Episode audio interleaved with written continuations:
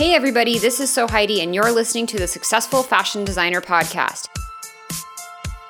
We all know that the fashion industry is brutally competitive and it takes loads of hard work to get ahead. The problem is that everyone's secretive and tight lipped about their ways.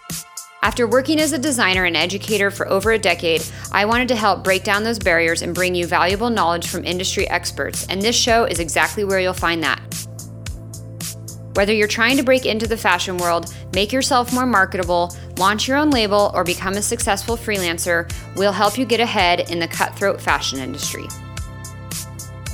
Welcome to another episode of the Successful Fashion Designer Podcast, and I'm super excited to be chatting with Xochil Herrera Scheer. Now, Xochil runs a company called the Chicago Pattern Maker, and that's what she does. She works out of Chicago and she does a lot of pattern making, but also stuff beyond that for a lot of startup and indie fashion brands out there. Uh, she can help you from the very beginning of the process, design, all the way through the development, um, and help you get placed with the right factory for production. And in our conversation, she goes through the whole development process and cycle so you know what you're getting into, you understand some of the terminology, and understand some of the essential pieces and parts that you're going to need to have ready. She also shares her best advice and tips on how you can approach service providers, both uh, developers and uh, product developers and uh, service providers who help you get into production as well as factories. She shares tips on how to approach those service providers professionally to make sure that they take you seriously and that you get noticed and that you hear back from them. Um, and she also gives us some great advice on how you can be most prepared to make the most of your time and your money throughout the entire product development process. So, so much great insight here. If you are, first of all, looking to kickstart your own service based business like this maybe you've worked in the industry and you're like i would love to provide services like this to a two different brands. She does talk a little bit about how she kickstarted her company and how she grew and got clients but the majority of the interview after the first 10 minutes or so we really dive into the entire product development process. So if you're out there and you are thinking about going into product development you have an idea or you've already kickstarted it this is going to be a great great episode for you to listen to. Uh, before we pop into the interview I want to bring something up that I hear over and over again, and it is this line of, what else do you do besides the podcast? So, there is a lot that we do besides the podcast. The podcast is just a tiny piece of the successful fashion designer business. And beyond this, we have tons of ebooks and templates and tutorials on things like uh, getting your fashion, your dream fashion job, portfolios, tech packs, working in Adobe Illustrator, all sorts of stuff. 90% of our content is absolutely free and can really help you kickstart your fashion brand or land your dream job or get your portfolio together so you can start putting yourself out there. And I don't always mention this on the show, so I want to make sure that you know about all these other resources besides the podcast. So sorry I didn't tell you about this sooner, but what I would love to do is send you my best resources absolutely free, just as a podcast listener. So here's what you can do. Hit pause on this episode right now and go to sewheidi.com slash email. It's S-E-W-H-E-I-D-I dot com slash email. Drop your information there and I will send you all my best stuff for free to help you get ahead in your fashion career. All right, now access to the show notes, you can always scroll down by uh, you can get those by scrolling down wherever you're listening. And now let's jump into the interview with Xochil. Welcome, Xochil, to the Successful Fashion Designer podcast. Um, can you start out by introducing yourself to everyone in the fashion industry, everyone listening, and let us know who you are and what you do in the fashion industry? Absolutely. Thank you. Um, so, my name is Xochil Herrera Scheer. Um, I have a company called the Chicago Pattern Maker, and basically I offer pattern making and product development services to small small to mid-sized brands. Um, we work with a lot of startups um, and kind of independent designers, helping them with tech packs, uh, design sourcing, patterns and prototypes, which we do all in-house. And I have a small but growing little team with me um, that's been growing over the last uh, 10 years. This is my 10th year in business. Wow. So um, yeah, that's I didn't know it had been that long. Yeah. So where did this all start? How did you like kickstart your career in the industry and is this what you kickstarted with? So I started relatively early um, out of school, just kind of as a freelance thing. Um, so I don't really consider even that my start. I, my, I, to back up, I got my first job um, out of college for a small boutique in Chicago where okay. I kind of simultaneously did like retail management as well as um, helping sew um, in-house line of handbags, and we also did we, we called restyling or like a redesigning of people's older garments. So they'd bring in like things from the thrift store or an old bridesmaid's dress or an heirloom garment that they might have ah. and we would change it so i'd like take it apart redesign it into something new and so i feel like i really built like kind of my pattern making interest um, just based on taking things apart and making things for different people different items each time um, so long story short, the the job ended in around 2009. Uh, the store unfortunately closed. Um, a lot of things obviously closed that year, so I was left with kind of what do I do now? And rather than going into a new retail position, um, which was kind of the only option at the time, I decided let me take this you know thing I've been freelancing kind of on the side with and try to start a real business. So I started networking and talking with everyone and everyone I could um, announcing, you know, that I do patterns and tech packs and development services, and slowly grew that. Um, uh, when I first started, I also cobbled together. I was doing like tailoring part time, and I worked for as a pattern maker for uh, a, another boutique just part time, like two days a week or one day a week as she needed me. Um, until I, you know, here today with full time job, uh, probably more so than a full time job, and then team. team under me. yeah. yeah. so, did yeah. what did you study in school? Uh, so I went to the Illinois Institute of Art for fashion design. Okay. And then after that, I went to grad school. Um, so I have a, a, graduate certificate in entrepreneurship.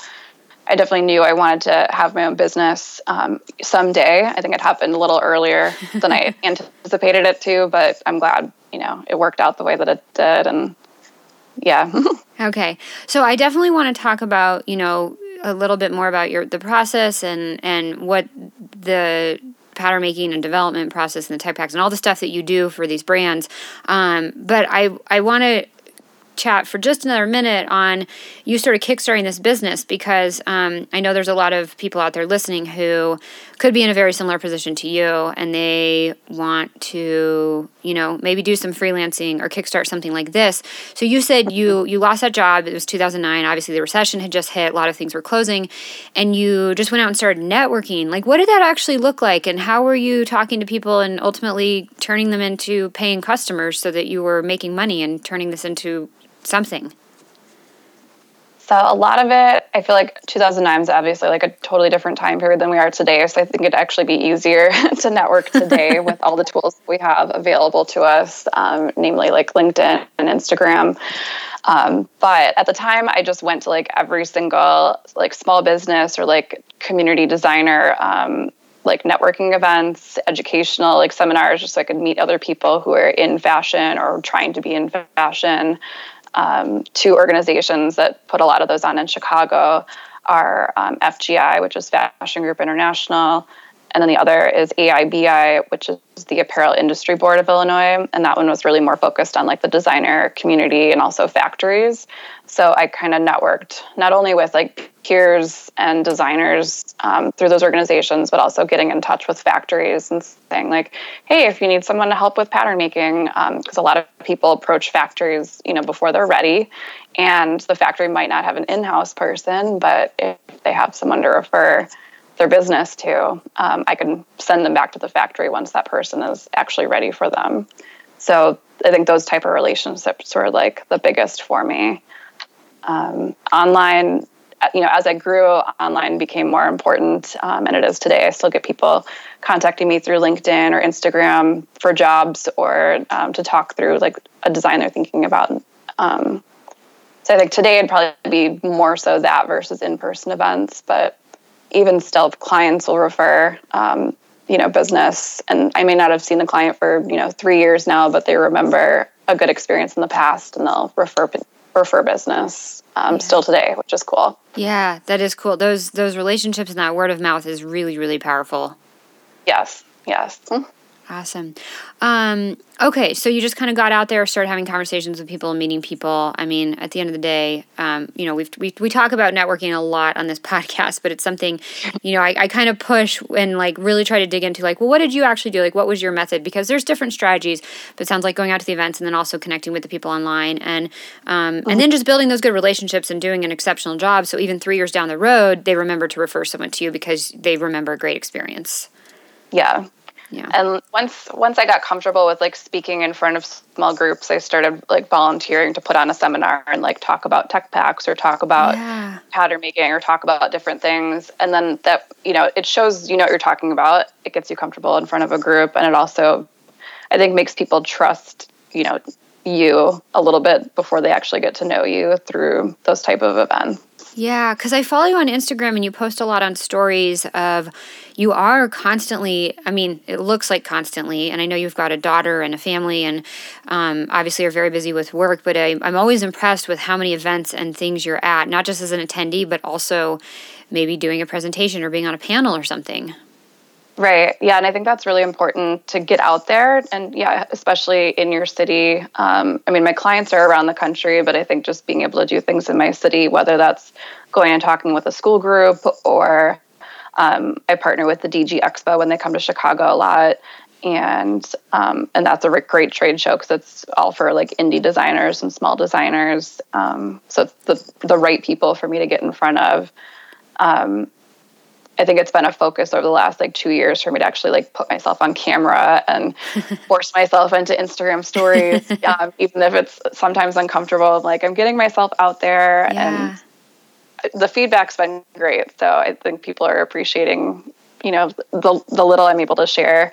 Obviously, with Instagram, I don't want to put out like exactly what I'm working on with the client. I have to respect, you know, the confidentiality of any product development that's ongoing, but um, what I am able to share, I think people enjoy that. So yeah. I enjoy sharing it too. Yeah. Well, I, I feel like you do a great job. Like I said, I, I do follow your stories and watch what you post, and you always seem to be very engaged and, and active. And it's a good balance of just behind the scenes and also like showing that you know what you're talking about and that you're involved in the community, which I think goes a long way, like you've said.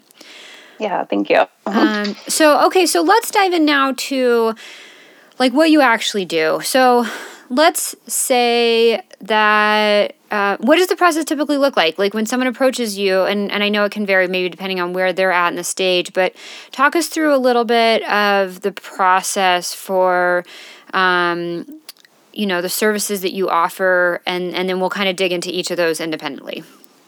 Okay um, so basically people will reach out oftentimes it's oh i have this idea and sometimes they are more thought out or even have tech packs um, you know simple tech packs put together. So the the variety of inquiry varies quite a bit. Um, but my first kind of step in the process regardless of that is starting with like design and sourcing. We have to know what you're making and what you're making it out of before we ever you know go to the computer and make a pattern. So the first step is sketching. Um, or refining their sketches, um, again, to kind of depending on their artistic ability and what they're trying to convey. Um, and putting together like the first steps of the tech pack. So your design details, a little bit of construction, um, although sometimes that changes, of course, in prototyping. But just kind of like what are we making? You know, I have to understand the seam allowances, things like that. Um, and then what are we making it out of? So we're sourcing. I'm either sending them to trade shows. Sometimes I attend trade shows and I'll you know pull resources from that, or I send them to vendors. Um, like the sourcing district is one. Um, I know Jay's been on your your podcast as well. Yeah, we'll um, link to that episode in the show notes.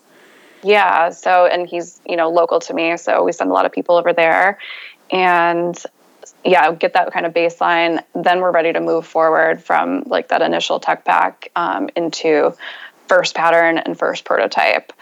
Um, I usually like to use their real fabric in prototyping just because you get the best, you know, most accurate result that way.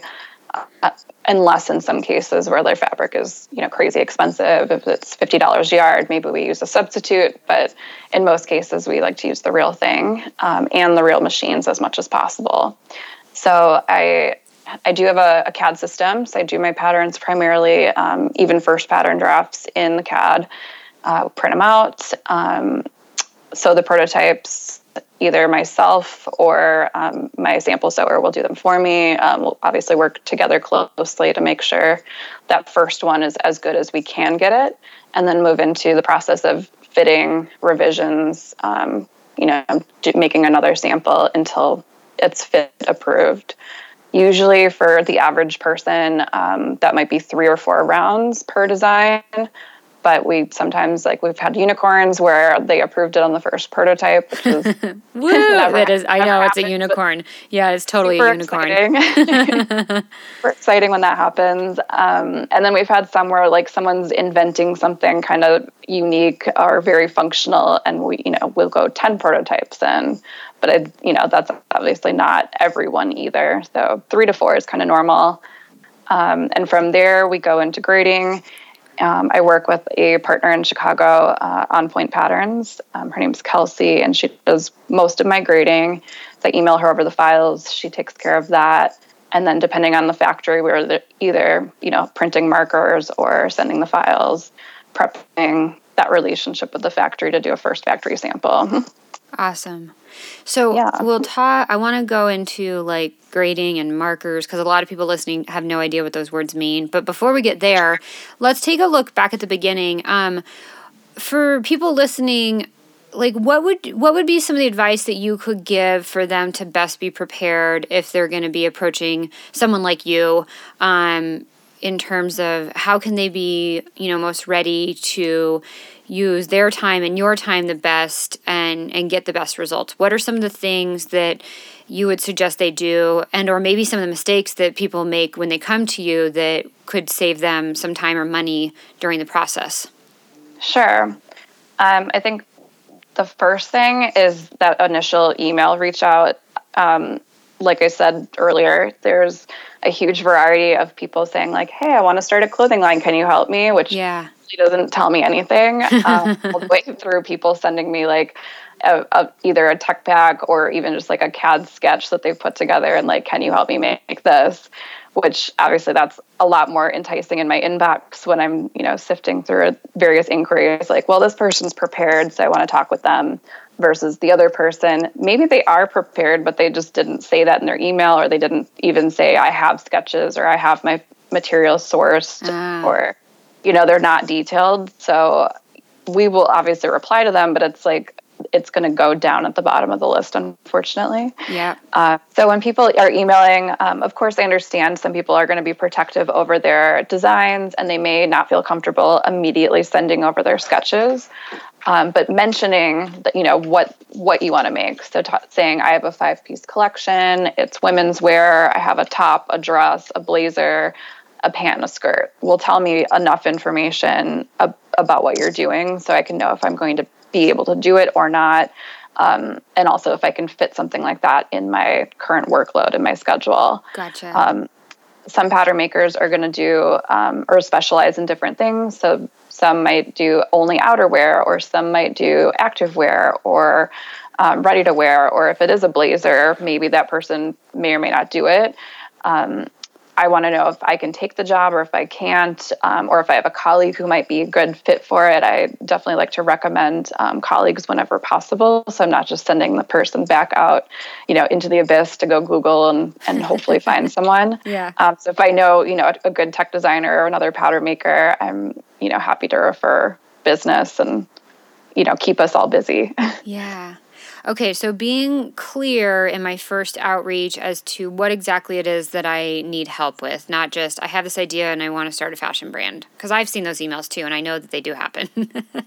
yeah, and it's just hard when you know your time's limited and you want to get to everyone, but you, there's just not enough time in the day to be able to do that. So um, I'd rather be able to solve it in like one or two emails versus like a back and forth five right, times where right. I need to extract this information from you. Okay. Just yeah, tell me a little bit about it so I know what you want to do and you know if this is going to work, then I can set up a phone call and we can kind of dive in into more detail. Gotcha. Um, from there, I usually do like a quick kind of 10 or 15 minute phone call with people just to like walk them through the process or answer any kind of process, you know, related questions.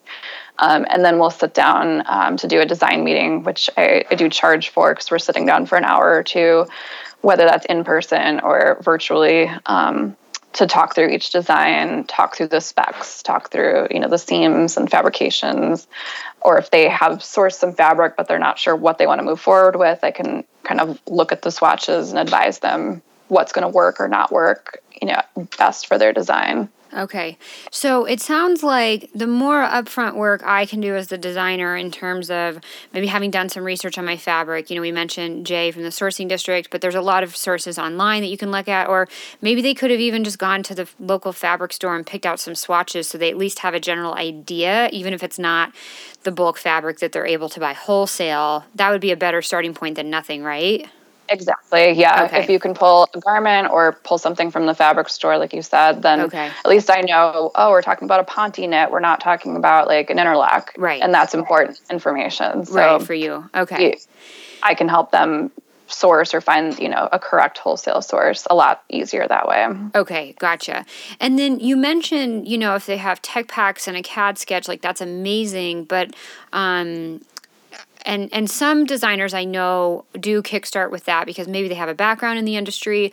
But what if I mm-hmm. don't have those skills? Should I try to be figuring out how to do some of that on my own or like can I come is is it I can just come with a napkin sketch and some fabric swatches and like we and maybe some garment samples of like oh and I kind of want the pocket to be like how it is on this dress and I want the sleeve to be like how it is on this like almost Frankenstein it together. Yes. Um, yeah, I'm fine with kind of that, you know, rudimentary sketch. I actually recommend people to build like a little collage, um, which you can do like on Google Sheets or not Sheets, um, like the slides, I guess is the is the program or yeah. PowerPoint or something like that, and like pull in photos and be like, I like this shirt body, but I like this neckline, I like this um, cuff style, I like the sleeve, and kind of yeah, a Frankenstein image um, there used to be this program called Polyvore, which I think is gone now, but it was kind of like building a collage um, online. Um, so doing something like that's really helpful because then I can get the overall picture and you don't have to sketch anything at all. Okay. Because I imagine, you know, that first meeting, you know, it, we sit down for an hour and, and obviously I'm paying you for your time and that's totally fair, but like I want to make sure to get the most out of that. So what else can I do to be best prepared? Um, to when I show up at something like that? Um, you'd also want to have a good idea of like what your market is and what your retail like target price point or range is going to be. So I know, are we dealing with, um, you know, a $50 top, a $150 top? Because I'm going to then suggest, um, you know, maybe different seam finishes to you or reducing cost by either simplifying a pattern or um, sourcing a fabric that's cheaper, you know, something that I can help make sure what we're building is actually going to line up with what you want as the end result. Ah, gotcha. So maybe thinking about like who is your garment going to hang next to? Like what's what is it comparable to in terms of like price point and maybe construction quality? Exactly. Yeah. Okay. And a lot of people, you know, they want to make stuff in the USA, which is wonderful. I'm a huge advocate for that. But sometimes if the price point, you know, doesn't work for that or work in conjunction with how complex their design is. You know something has to give whether it's a factory choice maybe you can work with a free trade group um, a fair trade group that's cheaper than us labor or maybe you can simplify the pattern um, you know garment design to save money or you can you know choose a fabric that's cheaper. So figuring out like what mix of those elements are going to work best um, for that client. Right to meet that desired price point. So mm-hmm on that note, um, just quickly, what are you seeing in terms of minimums? Because I know, like going overseas, and I think things have changed over the years dramatically, both manufacturing and doing production overseas, and as well as here in the states. Um, and mm-hmm. we also have a lot of other international listeners in in the UK and Australia, and New Zealand, and stuff. But um, what what are you seeing in terms of minimums for like here versus going to China or India or Peru or I don't know where some of your sources are, but can you talk a little bit about that? Sure. Um, in the US, um, which is most of where I work, um, a lot in Chicago, but not exclusively, um, a lot of the factories want to start with 100, as, and that's like smaller factories or factories that will take the small lots. Um, okay. I think even then they prefer, you know, 250 or 500 as a starting minimum, but they're willing to work with designers at 100, which is pretty approachable for for most people. um, unless you're hiring like a seamstress um, specifically to your line, um, which is a route some people do as well. Okay. And I'll work with I work with a couple of very small shops where I mean essentially they're doing samples, but that is production to some of these startup designers, and okay. a great way a great way to start out. You know, you might be paying more per piece, but at least you're not having to commit to hundred pieces. So they might be making just twenty, but they're just working with one individual seamstress that's making the entire garment from start to finish. Exactly. Okay, as opposed to some type of factory setup assembly line. Right. Okay. Yeah, but I feel with factories, 100, 200 is pretty standard for here. Um, I, I work with a couple people doing fair trade in India, and both of those places are doing dollar minimum. So it might be like a $5,000 oh, purchase order. Interesting. Number of pieces. And then they'll also have a fabric um, outside of the US, I feel like most factories want to be like all inclusive fabric trim um, and sewing, right. not just itself. So you're not providing the inputs, they are. So you'll have to commit to however many pounds of fabric or yards of fabric in that, within that order as well. Okay. Um, so it's a little different, just kind okay. of again playing with what components make sense. Interesting. Okay, so if you if you're doing one of those, you're looking at a dollar minimum, and maybe that's around five thousand. I mean, not to like hold you to that, but that's what you've seen, and right. then some type of minimums on the fabrics. Um, and obviously that's going to vary based on what you're making and how much what's the what's the fabric consumption. Right. Exactly. Um, and then what do you what do you see? Well, uh, we're getting a little bit deep into that portion of the process, but but quickly, and then we'll go back to the other stuff. Um, yeah. What do you see for production time? Like from the time that I um, after I work with you and I have my finished my patterns are all graded and ready to go and my prototype's approved and I send it off to the factory. Maybe it's here in the US or maybe it's here in India. What are you seeing for the production time to get from that moment to I actually have those 100 or 500 pieces in my hands? I'd say the shortest window is probably about six weeks, at least for a, an initial run where it's your first time working with the factory or if you're not working with that factory on a regular ongoing basis um, because they're not holding a spot you know month to month for you. Okay. So six weeks is probably the shortest. Um, i'd say average is probably eight weeks 12 weeks. Okay. I've seen it longer um, particularly with india um, but it, i think it all depends on like how busy the factory is how many other jobs they have you know ongoing at the same time. Yeah you know, it's similar scheduling for me and, and squeezing someone in when they say, How long will this take? Well, it might only take, you know, a, a couple of months, but obviously they're not the only job in there. So right. the process is a little longer. Right. Okay. But I'd say for like the average, I'd say like six weeks, eight weeks, and probably up to 12 weeks is pretty standard. Longer than that is uncommon, but it does happen. Okay. And if you're going over to overseas, it definitely adds some time. Right. Yeah. Okay. We'll get back to this episode in 20 seconds, but real quick, did you know that the SFD podcast is sponsored by you? We don't interrupt your listening experience with ads and instead rely on your support. There are three ways you can do that. One, tell a friend about the podcast. Two, sign up for the email list at sewheidi.com slash email. That's S-E-W-H-E-I-D-I dot com slash email. Three, write a review on Apple Podcasts. Thanks so much for supporting the SFD podcast. Now, back to the episode. Um, okay, so back to our first meeting, and we come prepared with our Frankenstein collage and maybe some actual garment or fabric samples to take a look at, you know, what are we actually making this garment out of, and mm. then where do we go? Uh, so from there, I'm putting together kind of that preliminary tech pack so they can see everything that's laid out. You have your flat sketch um, put together. You can approve seam styles. A lot of people may not know what they're asking for or looking for, particularly with seams. So we'll, we'll do swatch testing, um, where we'll, you know, maybe we're testing an edge stitch versus a top stitch versus a cover stitch, for example. So I'll take their real fabric, test those out, show them, okay, what do you like the best? Um, and sometimes we will eliminate it ourselves and say, you know, this fabric really doesn't work this way. Yeah. um, or if you really love it, we'll try to, you know, do some additional testing or, you know, test an interfacing or somehow make it work. But yeah, doing the seam test before we, you know, go into the pattern and the full prototype is smart. Uh, you know, it's an extra step in some cases, but it really ultimately saves time and headache later. Yeah.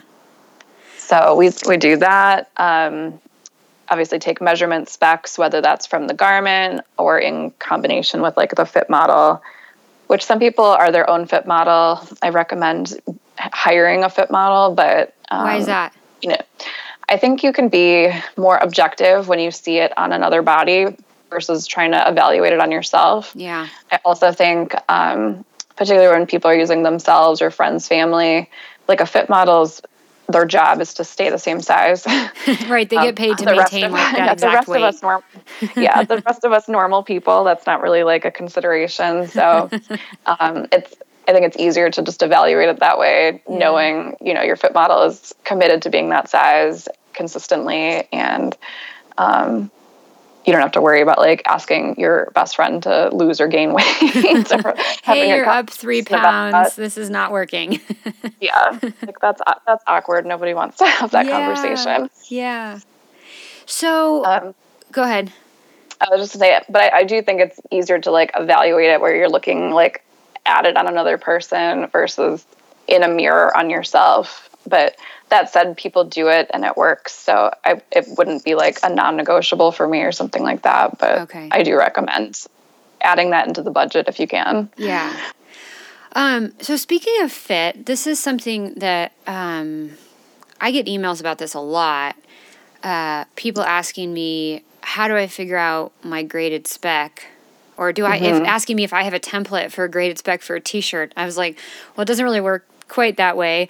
Um, so, can you explain a little bit about, first of all, what a graded spec is, and 2nd mm-hmm. um, how, as a designer who's starting their own brand or something to that extent, how do I want to think about fit, and how do I even approach coming up with what my fit might be? Where where do you suggest I start with that sort of thing?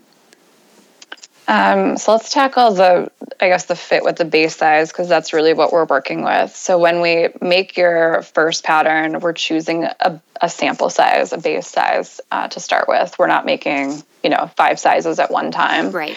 So choosing that fit model, whether again, whether that's you, whether that's hiring a fit model, you want it to be someone who's within your market. So if you're, you know, within the age group that you're selling to, um, so that it's accurate like you wouldn't want to have like a 20 year old fit model if your market is you know 40 to 60 year old women. That doesn't really make sense. Right.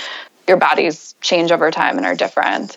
Um, if you're marketing to let's say activewear crossfit market you probably want to pick a model who's an, an athlete who is in CrossFit because like their muscular structure is going to be different from just an average person who doesn't work out on a regular basis or those type of workouts.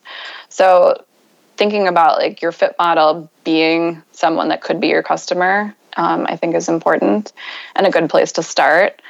From there, I try to get people to choose a medium size. So whether that whatever your size range is, if it's like a small through XL, choosing a medium. So it's something that's in the middle, makes it easier to then grade up and grade down versus if you chose like an extra small and now you're hoping that when you grade it all the way up to an extra large or 2x that it's still like proportionately good. Yeah, yeah. it's less likely to be um, not impossible, but yeah, the grading might be a little um, little different. And also I'm all about inclusive sizing, and I think it's great when brands want to do like, you know, 10 different sizes, for example, but you might have to test that in, say, like a size six, and then test it again in size 16 so that you know that, again, everyone is being fit properly. You're not trying to grade this giant scale and, uh, get it out of proportion so it doesn't look good on anybody. yeah. So talk a little bit about grade, grading, graded spec because these are words you and I throw around very casually. Um, but a lot of people are like, what does that actually mean? How does that work? Yeah. So I'm primarily dealing with, like I said, the base size. However, I do help people kind of come up with their their basic grade rules. Usually, I'll bring in my colleague um, who does the grading to help with the my you know the what the shoulder slope for example is going to grade i'm not as concerned about that but i will my process is to have people shop different brands that are selling to the same market. So they might pull a size chart from the Gap and they might pull a size chart from um, I don't know, Macy's. Um, they might pick like different brands that they're that they would sell to and compare those size charts, um, which would just be the body measurements, to what their brand is and see kind of what the difference is between each size. So it might be, you know, plus two inches at the bust, um, plus three inches at the hip instead of two or something like that. So p- kind of picking out what is their basic size chart um, understanding if they want to grade things like inseam proportionately with the sizing or if they want their inseam to stay like 32 inches for every single size. So making some choices up front like that. Um, but then for the, the the other grade rules, like I said, shoulder slope or armhole grade, I kind of leave that up to my colleagues, and she is the expert there. Gotcha. And so, just to clarify, the grading refers to how much the garment, the measurement changes, whether it's getting larger or getting smaller as you jump from one size to the next. Was that how you yep. would kind of yes. phrase it? Okay, perfect. Um, okay, and there's just so many intricacies to that. And I, I go back to my original comment of people are like, oh, do you have a template for a bathing suit graded spec or something like that it's like okay well this really depends. Is it a bathing suit for a 20 year old is it a bathing suit for a 60 year old is it a two piece is it a one piece like what's the demographic? Is it a really active fit um, market is it more just everyday wear um, I, I interviewed someone who was doing large bust, active, like really active swimwear. So it was like you had a really large bust and you also had like a really strong body. So like that fit and those grade rules are going to be very, very different than the everyday swimsuit that you might find at Forever 21 or Macy's. And so it's hard to like put a template on these things, right? Yeah, and each brand is going to be a little different, especially when you're first starting, let's say your first collection you're you're really testing the market so you might change your grade rules a little bit after that first run and say you know i think like my larger sizes need to be tweaked a little bit or smaller sizes or something like maybe they need a little more or less ease maybe you didn't grade the inseam and now you want to like you're going to be figuring out a lot of that information as you go. Yeah. So it's it's good to be flexible in that gotcha um, okay, so we figure out the. Uh, I, I'm, I think I got lost on where we were in the process. We figure out that we get the pattern. You you figure out all the construction details. So like what stitches are going to go where, and you do that in small little sample swatches, which is great um, mm-hmm. procedure. I absolutely think that that's brilliant how you have that built into your process. Um, and then then what happens next? Are we off to making the first prototype and seeing how does this thing actually work? And, and let's say we've selected our fit model by now too. Yes. Yeah. So if you hadn't already ordered like, you know, yardage for sampling, we do that. So I usually recommend knowing that we do, you know, three or four samples on average, that we purchase enough material for that entire thing. Okay. That way you're not having to reorder and pay for shipping over and over again from the vendor. Yeah. Um, in some cases, people aren't totally sure on a fabric, so they'll order enough for one. And let's say they do like their first prototype, but they're testing in two fabrics. Then in that case, would be different. I'd say like okay, let's just order enough for one, and then after that, we know we'll probably need more. Okay. Uh, but we'd at least have enough for the first one, regardless.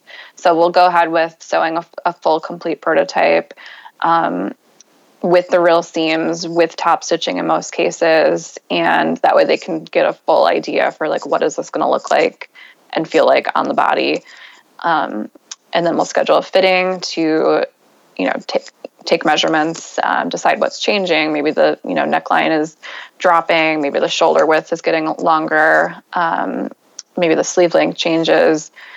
In most cases, we're focusing primarily on the fit and the fabrication and like how everything is working and functioning. Um, sometimes after the fitting, let's say we're doing an athletic um, line, you might take the sample for a week and you know test it out in your actual workout and see if you have additional feedback of like mm-hmm. maybe standing still this worked um, but after you know wearing it for a week and doing real workouts you want it to be a little bit tighter of a fit sure. or maybe after washing and wearing it um, it shrank a little bit so we want to build that in as well yeah the real life application is so crucial and it does it adds time but mm-hmm. i mean i know i've talked to brands who have you know, made 20 samples and then sent them out to like real people who were like doing CrossFit and like got feedback from 20 people to really make sure that like it's not just one person wearing this and giving feedback after a week, but we're going to get like a good sample size and make sure we need to make the tweaks. And that adds time and money, but can mm-hmm. create such a better end result. So I love that you bring that up. Yeah, and sometimes that's not done on the very first prototype. Maybe that's like sure. just you, but once you are feeling pretty good about it, you definitely want to test it and, and see it on different bodies of the same, you know, measurements because right. each body is built slightly differently, even if the measurements are the same. Yes, for sure. Um, and yeah, testing it in like a real applications. Like if you're doing CrossFit and you're going to be squatting, you want to make sure that like the the rise is going to be covering um, your backside and not have to worry about slippage and stuff like that. So yeah, thinking about like how is this garment going to get worn in real life, and yeah, we're not just standing still or you know going down a runway. Like yeah. we have to live and wear wear those. yeah. So, and then from there, it, imagine you go through some more prototypes to make revisions and implement any changes in terms of construction or um, the grading, or not necessarily the grading, but the just the the measurements on that base size. Um, mm-hmm. What are some of the biggest challenges and hiccups you see during the the prototype phase? Whether you're making you know two, three prototypes, or you ultimately get to seven, eight, just because the garment is really complex and maybe very, very unique, but um, what are some of the, the biggest challenges you see in that process from the designer's perspective, and how could they maybe try to help things go a little bit more smoothly and and not quicker in a bad way, but like not waste resources, let's say. Right. Um, sometimes if like we're not sure about a fabric, or especially if like the seam test came in um, inconsistently, let's say, we might decide based on your five piece collection, we might um, and let's say three of them are dresses, we might decide to start with one style of those three and kind of make sure the fit is basically there before we go through all three of them. Um, I do this a lot with like pants and shorts too. There's no reason to prototype both if they're ultimately coming from the same block. You want to like perfect the block first. Yeah. Explain what a block is really quickly, can you? Sure. Um, so black um, can either be it can be two things. So it can either be like what some people call a sloper, kind of like your basic bodice, basic pant, or basic skirt. Um,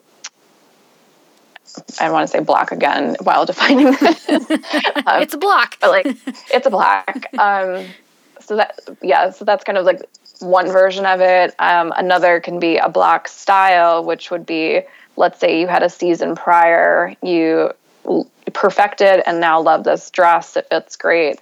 So now, season two, you want to make another dress. We go back to reference that other dress, even if a lot of things are different. You know, neckline, sleeve, body style is a little bit different.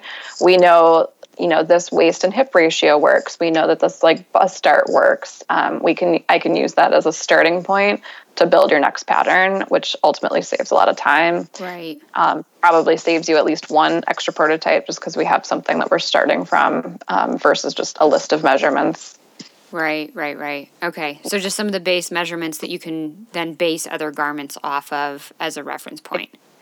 Exactly. Okay, yeah. Perfect. So if, if a de- if a designer is has their collection and they have a few pieces that are very similar to one another, it makes sense that we perfect one of, let's say, the three dresses versus starting with all three. And I know likely, like if I did make all three as a as a first proto in the same group, I might be taking in the waist, let's say, for every single one. Right, which is just inefficient. Of, yeah, so instead of doing that, we just start with the one, kind of make sure that we are happy with that body style, and then we can start the second one, third one, from that.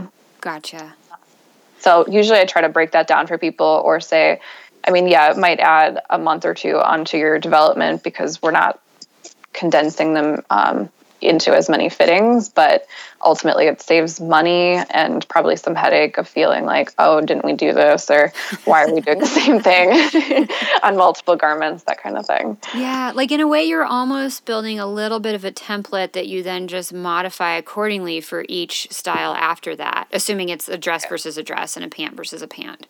Right. Right. Or sometimes even like a, a top into a dress or vice versa because right. you're using same same elements. Right, for sure, for sure. And like you said, the pant into the short or the Mm-hmm. skirt could go into the dress. You just kind of think Right. of like how do these pieces translate into a different type of piece? Right. Okay. And especially when it's your like first or you know early collections where you don't have patterns yet at all, or you only have a couple, it's good to think about that. Um, so you kind of build your pattern library. Gotcha. Do people ever approach you with physically uh, physical sewn samples that they've made to try to like make their own prototype? Yes, not How does a that lot. Yeah. Um, I just have to explain that it's kind of I still have to go through the same process. Um, I can sometimes I can take apart or pull measurements to recreate, you know, their prototype. But I, if they didn't make a pattern, I still have to make a pattern. Right. Um, I've actually encountered this a couple of times, not necessarily with someone with a prototype, but they'll ask me to make a prototype. But they're like, I don't need a pattern. I just need a prototype. Like, well, it doesn't really work that way. Like, if you're making a pillow, sure, you could just measure on the fabric and like make a square or a rectangle. But when you're making, especially like a pair of pants or something, that's really, you can't fake that. You need the pattern to make the prototype. Um, Yeah, you need, A, you need a pattern. And I know there's, you know, there's dressmakers and tailors who can just kind of do that, but they're also only making one.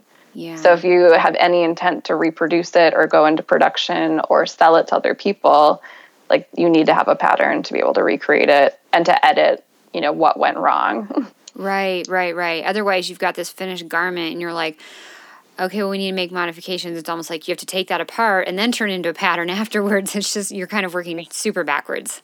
yeah. And that's always it's not a perfect process either, like recreating something whether it's a retail garment that's already made or whether it's a prototype someone made without a pattern. You know, we don't know how much seam allowance they might have cut off. Like, let's say they're, you know, serging the edges. Did they serge and not cut anything off? Did they cut off an eighth of an inch? Like, there's things you have to figure out from that. Or if they made any alteration in some way. Um, yeah, it's just not a, a perfect process. Like, you can you can strike it off and copy it, and it'll be close, but you're still going to have to prototype it more than one time. Gotcha, gotcha. Um, okay, so we get through our prototypes. We try to be smart about like efficiencies in terms of if we have three dresses, let's start with one and get that dialed in, and then take what we learned from that and apply it to the next ones. Um, any other big like mistakes or challenges that come up during that process that the the designer or the brand could be prepared for in advance?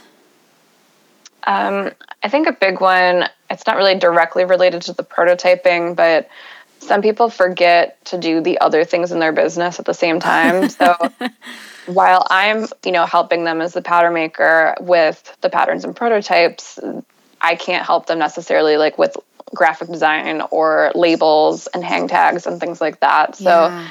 The designer really has their own checklist of things that they need to be doing for their business. Um, and even if they're established and already have labels, let's say brand labels, they still have to come up with like their care and content label and things like that. So there's things a lot of people, especially in the first couple times, they feel like they forget to do those or they don't realize like, oh, now I've approved these styles, I'm ready for the factory, but they didn't have those things in place yet. So it's like playing catch up at the end of development when they could have been doing it simultaneously or some of it. Ah, yeah, that's a great bit of advice. There's all these other little moving pieces and parts that have to go into it. Um, all like just the trims and the findings, and like you said, even like the care and the content label. Right. Yeah. Yep. And going back to the vendors and making sure like your items are still in stock or what the lead time is for when you are ready to order it for the factory. Sometimes people end up with surprises like, oh, I thought this was a stock item, but they're like back ordered and I need to wait three weeks. Something like that comes up. And there's not much you can do about that, you know? Yeah, So- you're just kind of on hold. Out. Yeah. Okay, so trying to maybe just keep keep track of all those pieces and parts while you're doing the prototypes and and figuring out the pattern making and all that stuff. There's also mm-hmm. things that I should be working on. Right. Okay. And just knowing, I think the designer, knowing that you are ultimately the project manager of your company Yeah. and product development and pattern making is a piece of that. And I'm managing that within my space. Um, but but yeah, they still have to be kind of on top of me, on top of their vendors, on top of their factory, and just being in communication with everyone to make sure things are happening as they're supposed to, or if they're not, how they can adjust. And I just feel like the whole thing needs to be like a very open communication. Um, product development is sem- seldomly, I feel like, a linear process. you know, it, yeah. it might be smooth for a little while, and then something, you know, something goes wrong, whether it was like a bad sample, a bad fabric, something was late. You know, there's always like some random thing always is a hiccup. Yeah. Hopefully, it's not a big one, but you know, things happen, and you just have to be like prepared for the un the unknown, and also okay with like you know don't get mad about it talk through it with the various people and and figure out a solution for how to come back from that. Yeah.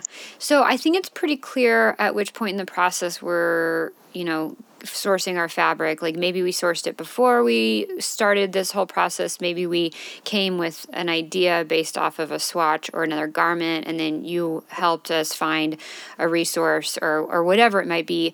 But at which point are we concerned with um, figuring out what factory we're going to be using? Do we save that until we have our finished prototype and we're like ready to go into bulk production or when and where are we thinking I should probably figure out this factory component? So I don't recommend approaching the fabric or the factory, excuse me, before you have at least a basic tech pack and before your first prototype. Okay. Because they usually will want to see at least a photo, um, but oftentimes they'll want to see a real garment. And we also know, like, okay, if we're changing some seams or something like that, like we're going to find that out a lot of it in the first prototype. So it's kind of pointless to go to the factory before you have those things in place because they're not going to be able to answer the question or not be not going to be able to give you any kind of quote, which is what you want um, as a designer. So having the tech pack and the sample um, and obviously pattern um, in place first is important.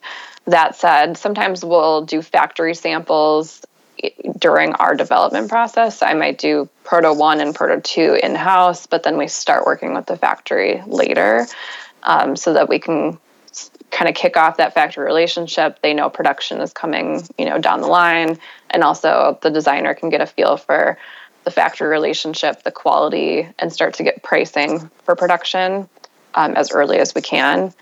Sometimes um, we might be in talks with factories, or they might be kind of interviewing factories to get a feel for who's going to work um, in terms of the minimum quantities, in terms of these are the types of stitches that we have. Do you have these machines? And just making sure that's a good fit. Yeah. Which you can't do without the tech pack um, or the sample. Um, but really, the tech pack has all that information. So yeah, I would never approach a factory without a minimum of a tech pack, though. Okay, I love that you bring that up because it's something I definitely preach as well.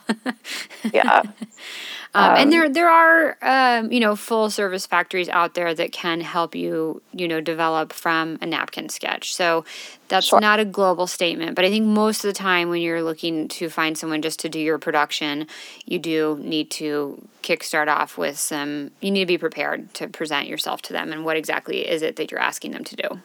Right. Right. So. And I, I tell them, I'll give clients kind of a sample email to like make sure they're mentioning I have a tech pack, even if they don't want to send it in that first email. Uh, that, ah. again, that's okay. Like I have my tech pack. I yeah. have a digital pattern. It's graded or it's not graded yet.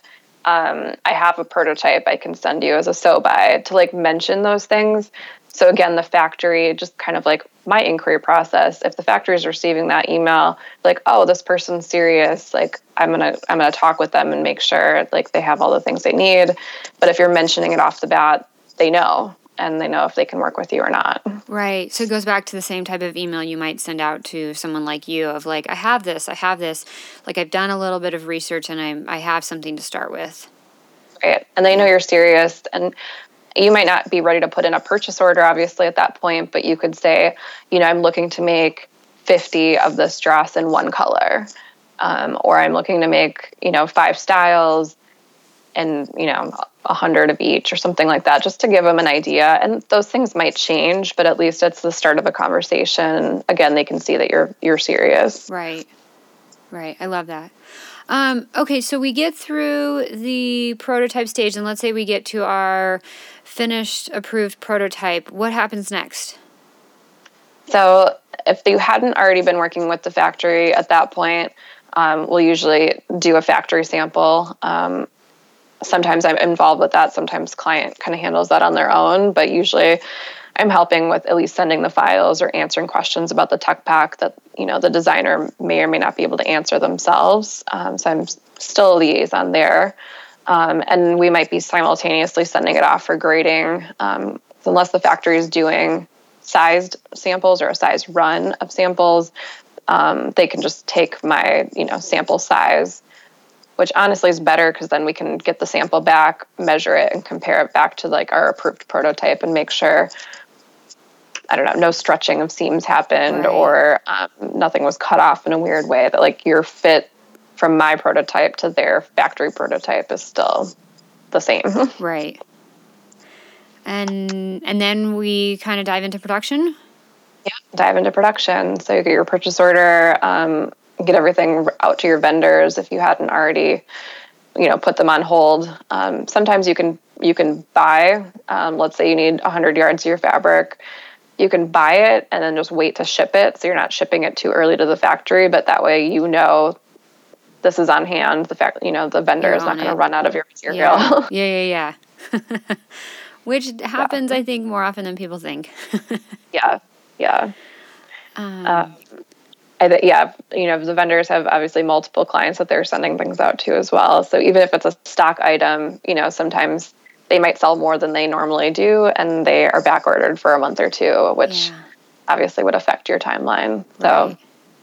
yeah staying in communication even when you're not ready to place the order um, just say hey like we're prototyping with your material um, everything's going great do you still have this in stock like, is a good check-in email to yeah. send a rep yeah that's a great idea that's a great idea um, Awesome. And so then it wraps up. We do our bulk production and we have our garments and we sell them and we move yeah. on. I mean, there's obviously a lot of moving pieces beyond that, um, which yeah. we talked about in other episodes. But as far as the development process, that wraps it up. It does. It does. Awesome. Um, yeah, sometimes with factories, um, and again, particularly with the first first run, you know, sometimes people hire me to go to the factory and check things out, or they'll send me the pre-production sample or the top of production sample to just kind of verify against the tech pack again.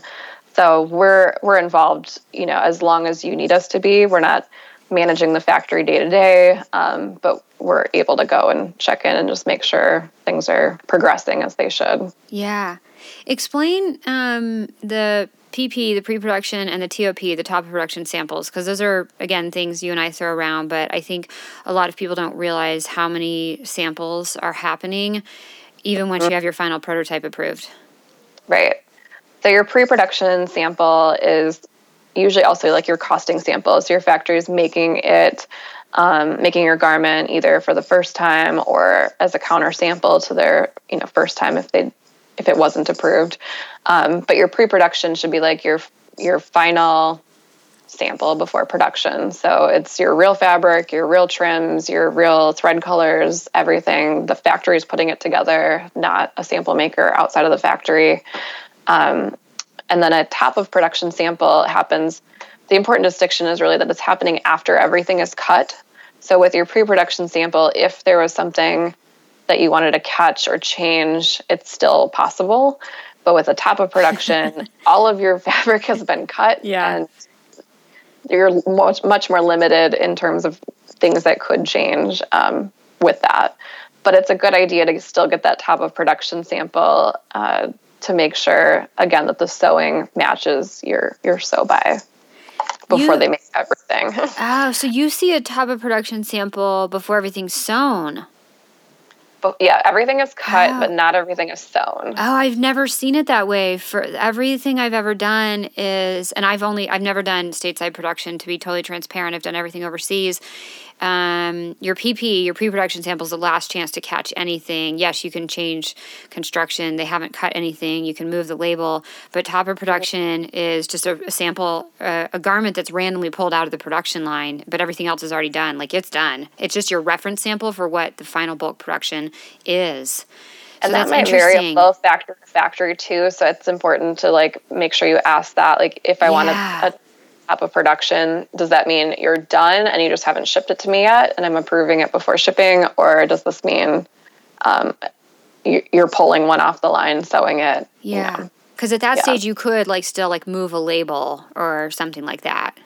Right. The way the way you explained it, interesting. Wow, that's the first time I've heard anyone um, have it go that way. So yeah, but you're right. I think that's a great point. Is ask your factory like, what is each of these sample, what stage does each of these samples represent, and like, what ability do I have to change things at each stage? Mm-hmm. That's very smart. Um, awesome, Xochil. It was really fantastic to chat with you, and thank you so much for all your advice and expertise on everything throughout the development and production process. Um, where Absolutely. can yeah, where can everybody find you and connect with you online? Um, so my website is xochil.com, which is X O C H I L.com. You can also Google the Chicago Pattern Maker. Um, I think you can also go to the chicagopatternmaker.com and it'll forward you. Um, and then Instagram is kind of my primary um, social media spot that I hang out, and my handle is at fashion Xochil again, X O C H I L. Um, I'm also on LinkedIn and Facebook, but I think Instagram's kind of my primary place. Awesome. We will link to all of that in the show notes. And I would love to wrap up with the question I ask everybody at the end of the podcast. And that is, Sure. um, what is one thing people never ask you about working in the fashion industry that you wish they would? Ooh, that's a tough one. Um, hmm. one thing people don't ask.